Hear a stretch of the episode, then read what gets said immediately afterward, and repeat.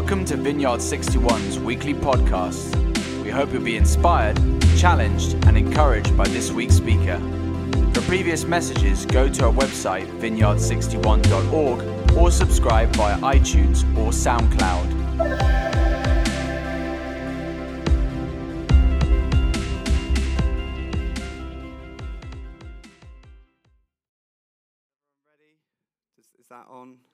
Brittany Mike, check. Yeah. Okay. Hey guys, thank you, mate. That's exactly exactly what I needed. Um, so, for those of you who haven't met me, my name's Beach, and I'm married to Arabella. Uh, and we have a little baby boy called Monty, who you might have seen me bobbing around during worship, and he's basically unbelievably cute. And I obviously know that I'm biased, but I'm pretty sure actually he's objectively cute as well. So maybe you can make a judgment for yourself on that. Um, so I'm really grateful to be cracking on with this series about Romans 8, um, resi- um, resilient discipleship. And as we know, Romans 8 is a bit of a sort of hall of fame passage. It basically does the entire Bible's work in a, in a chapter. So obviously it's a big undertaking. And then when I think about resilient discipleship, I think, gosh, resilience. Like most of the time, I don't know if I feel that resilient. I don't know if I am that resilient. In fact, most of the time, my resilience feels a little bit like this video. Can anyone relate to that? You know, you're doing great with God. You're going so good for about five seconds, you know, charging through the fields, and then boop, you're back in the ravine again. I think we can all relate, can't we?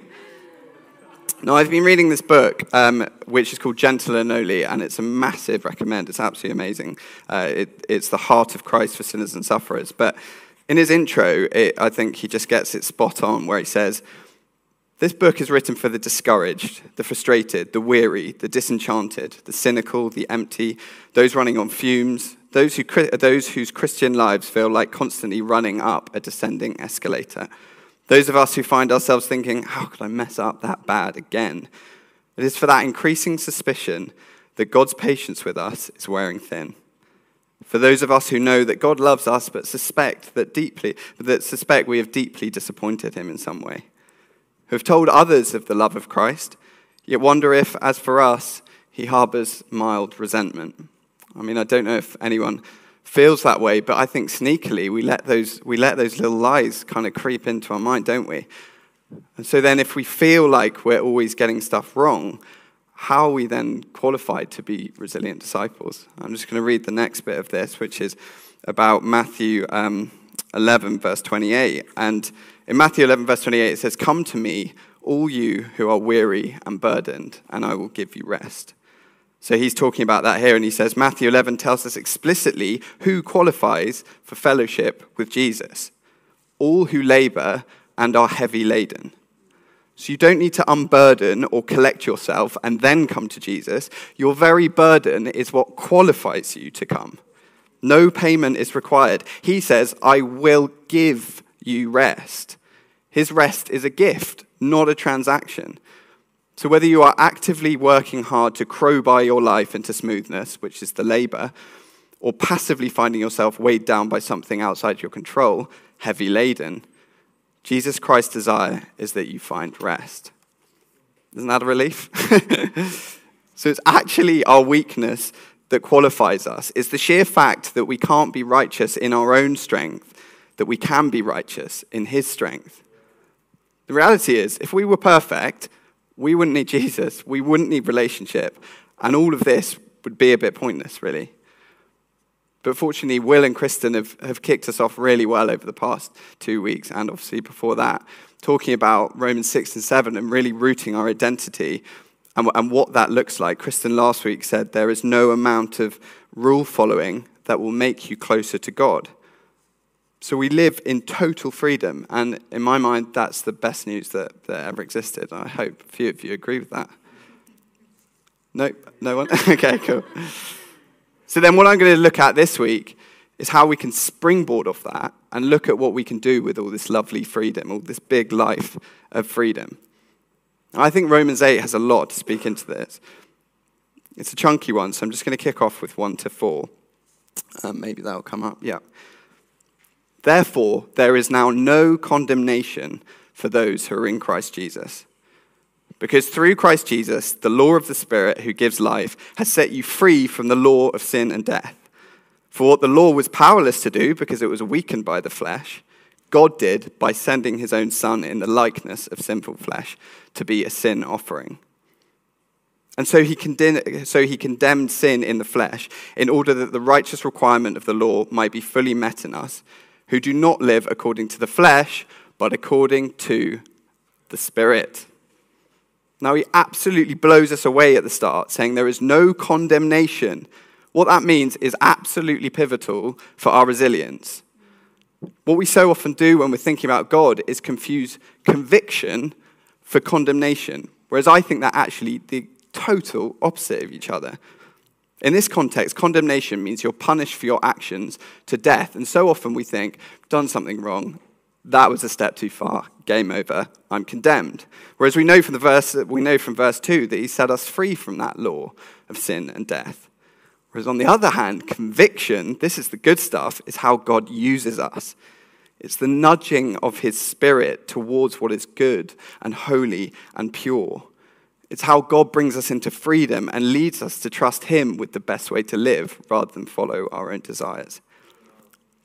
Okay, so I know a bit of a classic, I'm going to have a little sip of water. A bit of a classic cliche metaphor is the old um, parent children metaphor, but I've just become a dad, so you'll forgive me.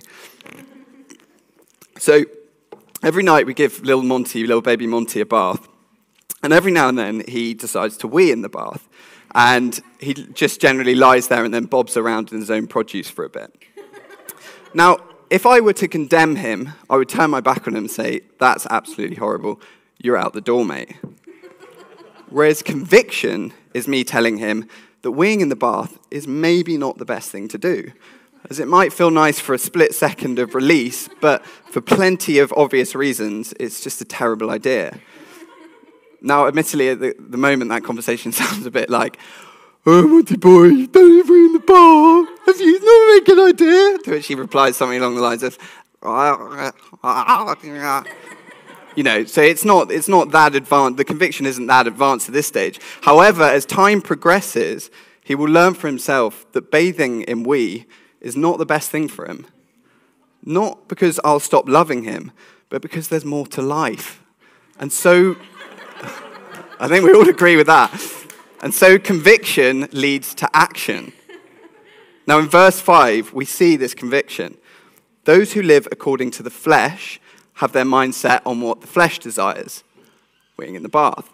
But those who live in accordance with the Spirit have their mind set on what the Spirit desires. Now, what Jesus has done allows us to live in accordance with the Spirit.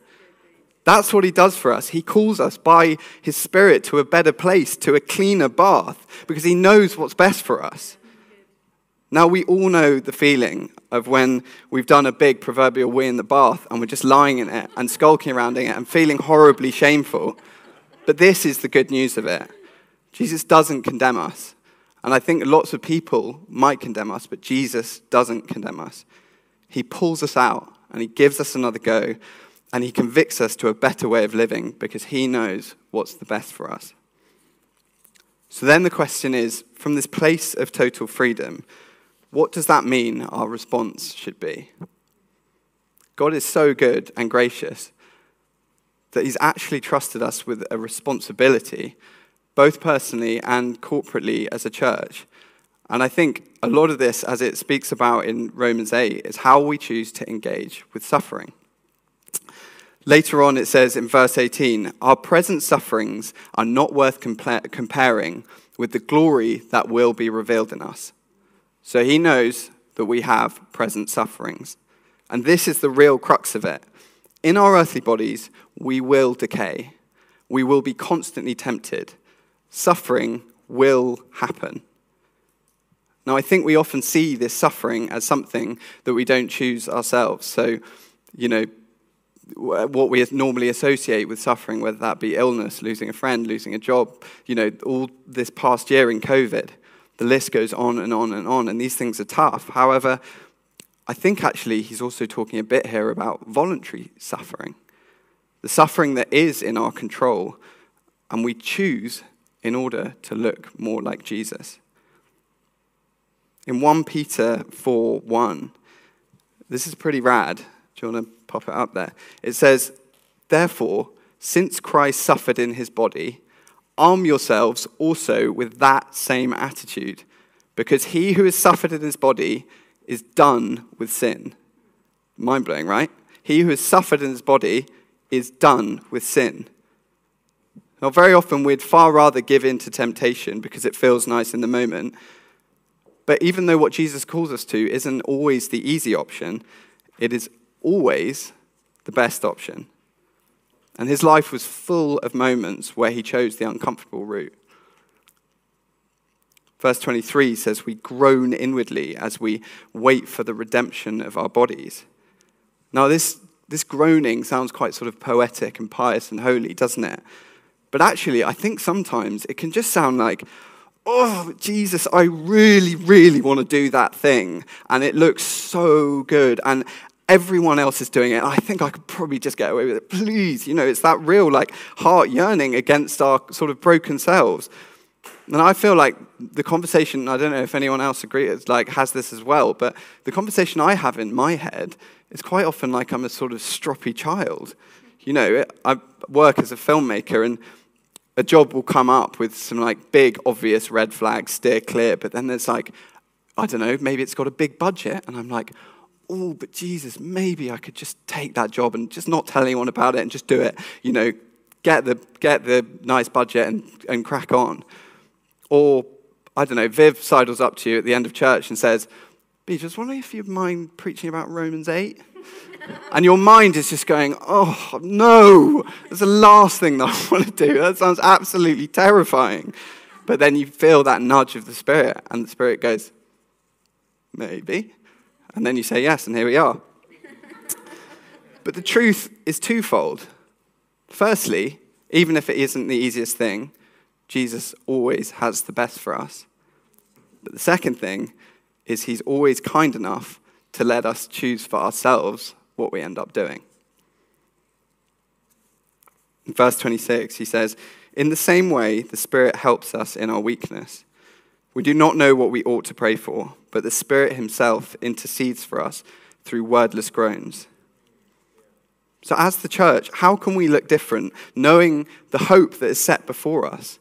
Because we will suffer. I'm sorry if that's news for you. We will suffer. And even, for, even more so, I'm afraid sometimes we actually have to choose earthly, countercultural suffering, not because we have to earn our salvation with Jesus, but in the faith that He actually has a greater plan and purpose for our redemption than our vices or those things that make us feel good, whether that be popularity, fame, or lust, or alcohol, or gossip, or whatever it might be.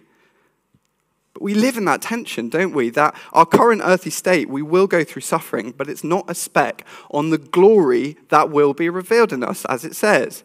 And that is the hope that we have and we wait for.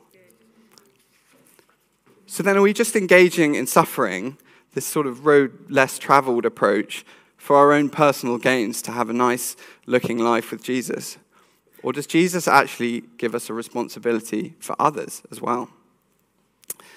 As I mentioned, I make films for a living, and every now and then I, I shoot a wedding film. And I had, a, I had one a couple of years ago, pre COVID times, and basically it was, it was a biggie 250 people, smart sort of wedding, all the men in sort of tailcoats, and women had sort of big blancmange things on their heads.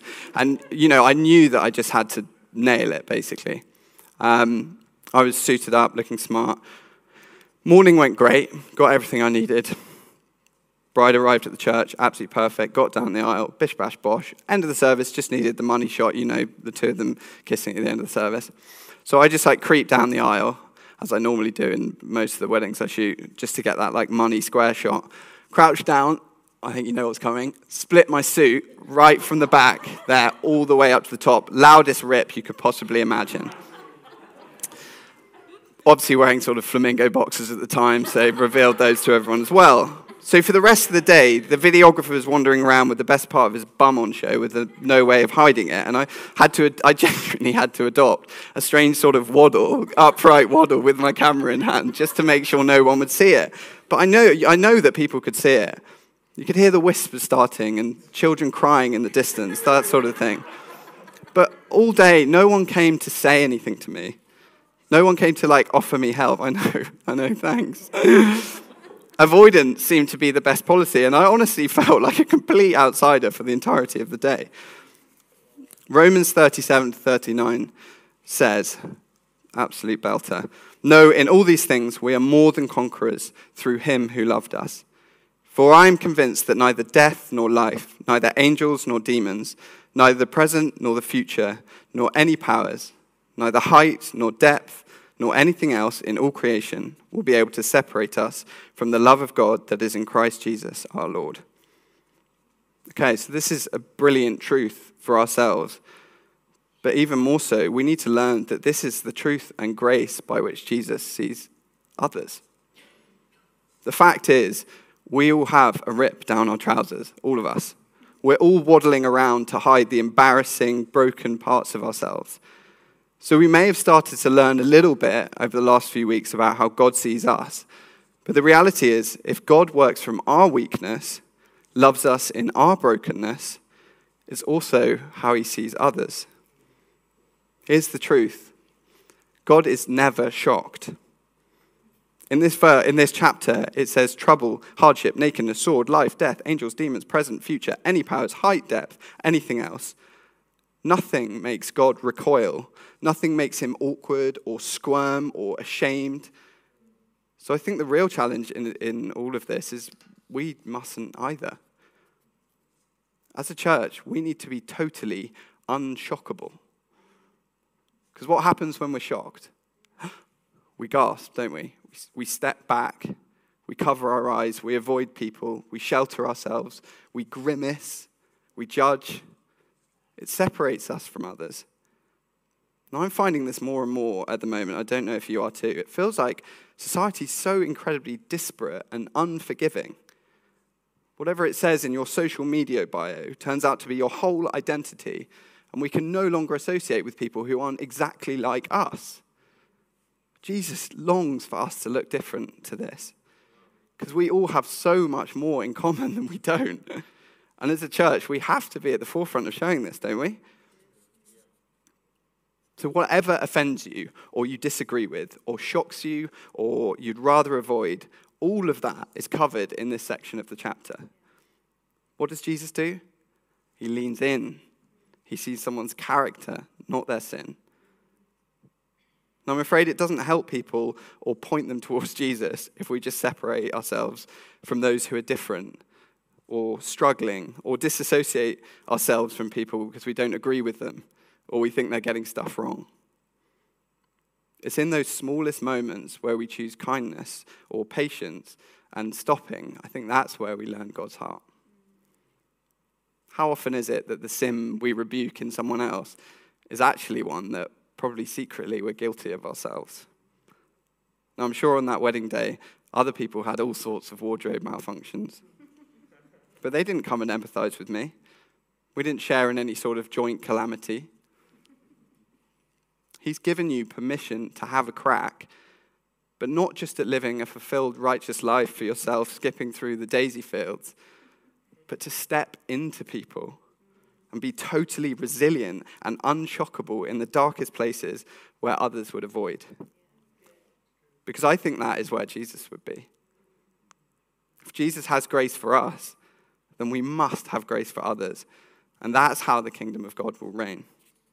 That's how we can be resilient disciples. So, as I just come in to close, you guys can come back up if you want.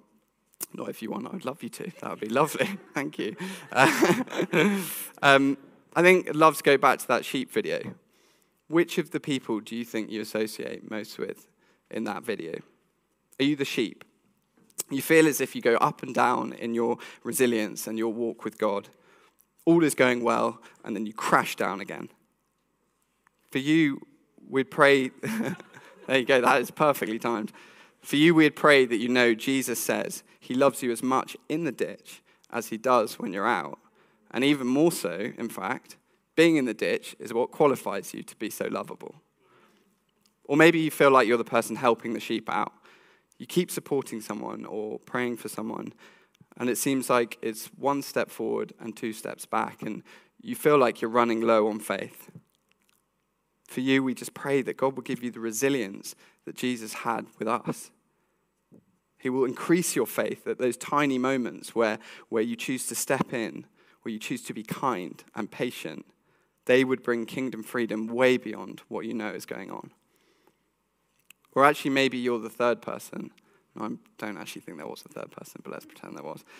Walk, you're walking past, trying to ignore that anything is happening at all, trying to ignore the mess, pretending that we're all fine and it's someone else's problem.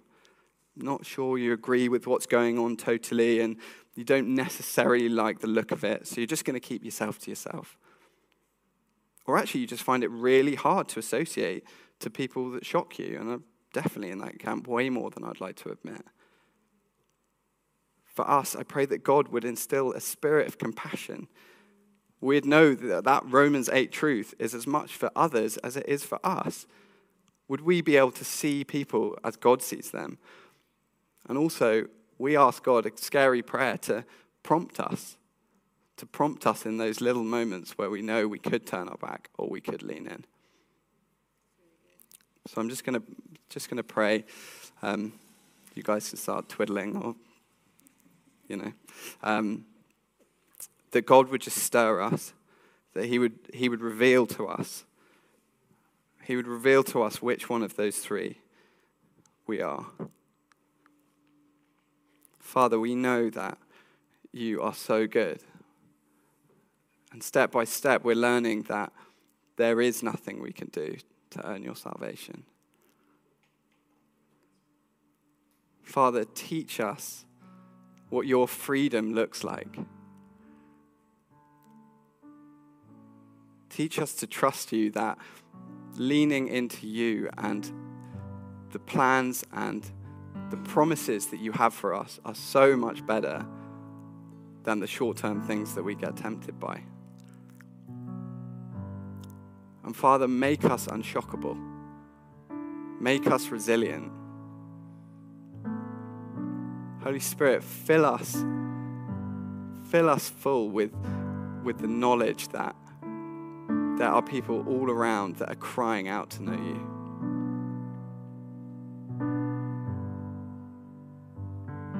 you. Father, we ask that you just be prompting us even this week. Give us that nudge, Holy Spirit.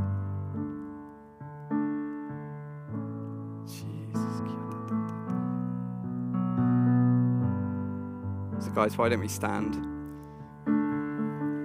And as we start to worship, I just, yeah, just, just speak to God. Let Him highlight those things in your heart.